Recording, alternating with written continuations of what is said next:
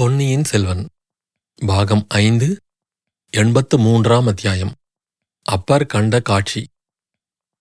அன்று முன்னிரவில் திருவாதிரை திருவிழாவை முன்னிட்டு ஐயாரப்பரும் அறம் வளர்த்த நாயகியும் திருபையாற்றின் விசாலமான மாட வீதிகளில் திருவோலக்கம் எழுந்தருளினார்கள்.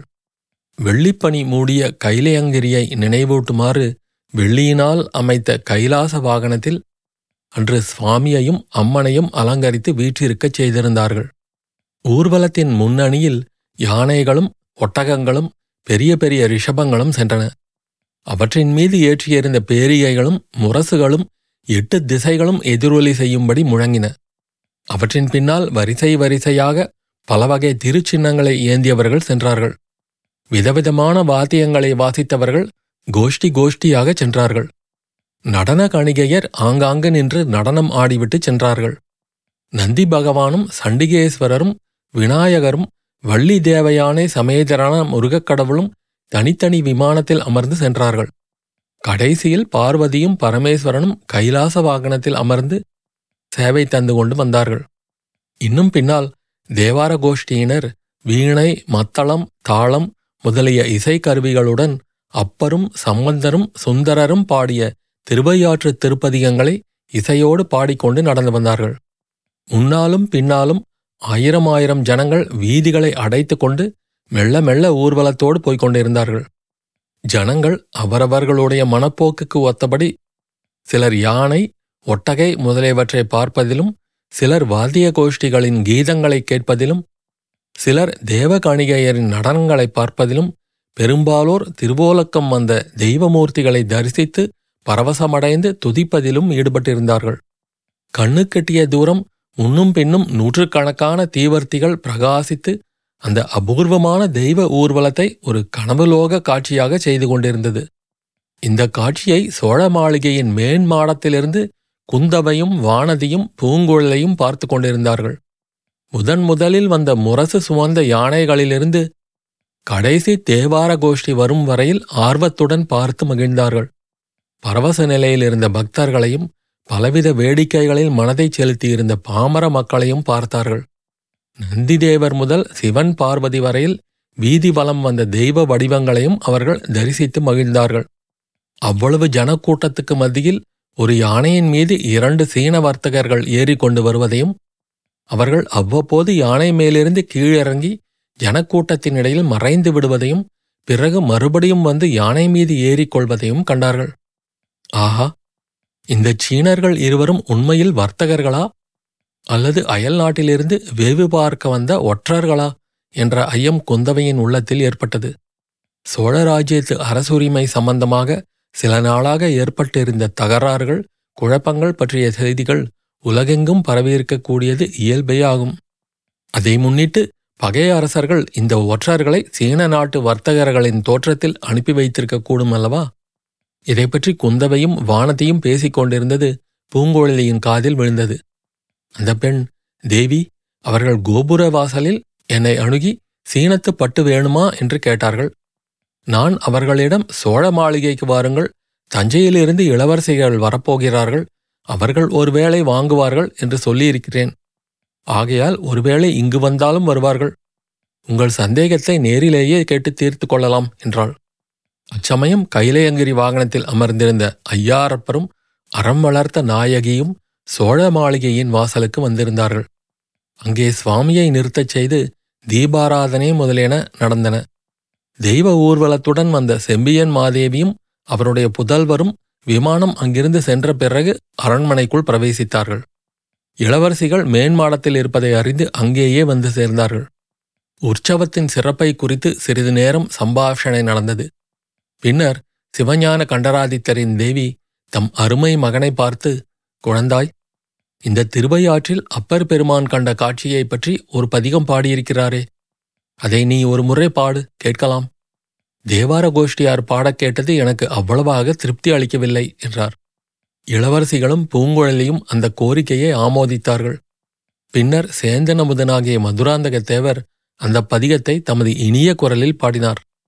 "மாதர் பிறை கண்ணியானை மலையான் மகளோடும் பாடி போதொடு நீர் சுமந்தேத்தி புகுவாரவர் பின் புகுவேன் யாதும் சுவடுபடாமல் ஐயாறு அடைகின்ற போது காதல் மட பிடியோடும் களிறு வருவன கண்டேன் கண்டேன் அவர் திருப்பாதம் கண்டறியாதன கண்டேன். இந்த அடியுடன் தொடங்கி பின்வரும் பத்து அடிகளையும் மதுராந்தகர் தம்மை மறந்த நிலையில் பாடினார். கேட்டுக்கொண்டிருந்தவர்களும் தங்களை மறந்தார்கள். அன்று அப்பர் பெருமான் கண்ட காட்சிகளையெல்லாம் அவர்களும் கண்டார்கள். பாடல் முடிந்து சிறிது நேரம் வரையில் அங்கே மௌனம் குடிகொண்டிருந்தது. பின்னர் குந்தவை செம்பியன் மாதேவியை பார்த்து, அம்மா, அப்பர் இந்த பதிகம் பாடிய வரலாற்றை முன்னொரு முறை எனக்கு சொல்லியிருக்கிறீர்கள், இப்போது இன்னொரு தடவை சொல்லுங்கள், இவர்களும் கேட்கட்டும் என்றாள்.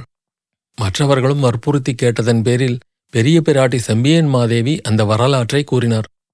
அப்பர் சுவாமி பிராயம் முதிர்ந்து உடல் தளர்ச்சியுற்றிருந்த சமயத்தில் கைலையங்கிரிக்குச் சென்று இறைவனை தரிசிக்க விரும்பினார்.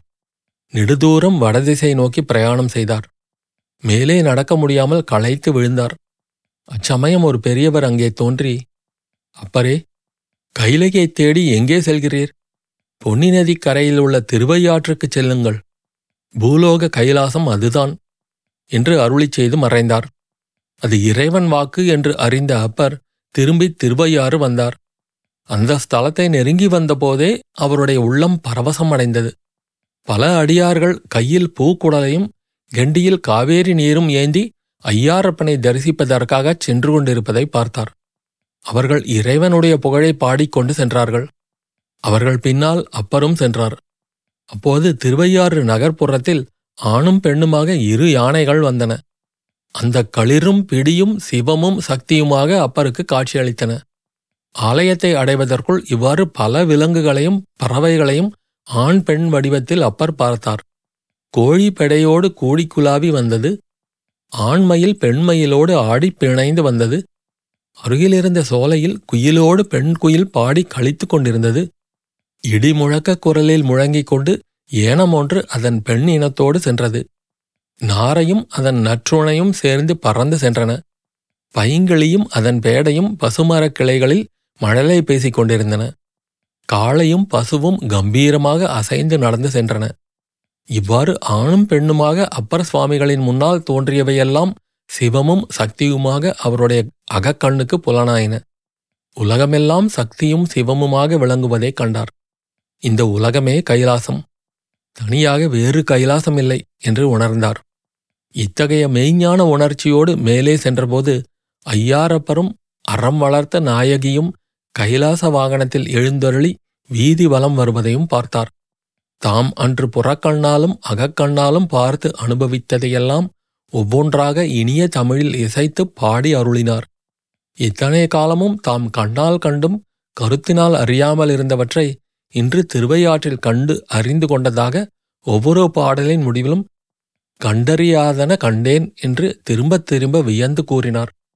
முதிய எம்பெருமாட்டியார் கூறி வந்த இந்த வரலாற்றை எல்லாரும் மெய்மறந்து கேட்டுக்கொண்டிருந்தார்கள். வரலாறு முடிந்த பிறகு கொடும்பாளூர் இளவரசி ஒரு கேள்வி கேட்டாள். அம்மா, அப்பர் சுவாமிகள் விலங்கின பறவை இனங்களின் காதலை குறித்து இப்படியெல்லாம் வியந்து வியந்து கூறியிருக்கிறாரே, மனித இனத்தை பற்றி மட்டும் ஏன் குறிப்பிடவில்லை என்றாள். மனித குலத்தில் பிரதிபயனை விரும்பாமல் உண்மையான அன்பு கொண்ட ஆண் பெண்கள் இல்லவே இல்லை, அதனாலேதான் அப்பர் மனித குலத்து ஆண் பெண்களை குறிப்பிடவில்லை என்றாள் பூங்குழலி. அது சரியில்லை மகளே, உன்னையும் என் மகனையும் அப்பர் சுவாமிகள் பார்த்திருந்தால் மனித குலத்தின் காதலையும் சேர்த்து கொண்டு பாடியிருப்பார் என்றார் செம்பியன் மாதேவி. ஆமாம் ஆமாம் என்று மற்ற இரு பெண்மணிகளும் ஆமோதித்தார்கள். இந்த சமயத்தில் அந்த மாளிகையின் வாசலில் ஏதோ சலசலப்பு உண்டாயிற்று. சேவகன் ஒருவன் உள்ளே வந்து, சீனத்து பட்டு வர்த்தகர்கள் இருவர் வந்திருக்கிறார்கள், இளவரசிகளை பார்த்துவிட்டுத்தான் போவோம் என்கிறார்கள் என்றான். இளைய பிராட்டி வியப்பும் கோபமும் அடைந்து, அவர்கள் யார் அவ்வளவு அதிக பிரசங்கிகள், இப்போது ஒன்றும் வேண்டாம் என்று சொல்லி அவர்களை போகச் சொல் என்றாள். இதற்குள் பூங்குழலி, தேவி, அவர்களை நான் வரச் சொல்லியிருந்தேன், மன்னிக்க வேண்டும் என்றாள். அப்படியானால் வந்துவிட்டு போகட்டும் என்றாள் இளைய பிராட்டி. சற்று நேரத்துக்கெல்லாம் சீனத்து வர்த்தகர்கள் இருவரும் இரண்டு மூட்டைகளுடனே அங்கு வந்தார்கள். அத்தியாயம் முடிவு.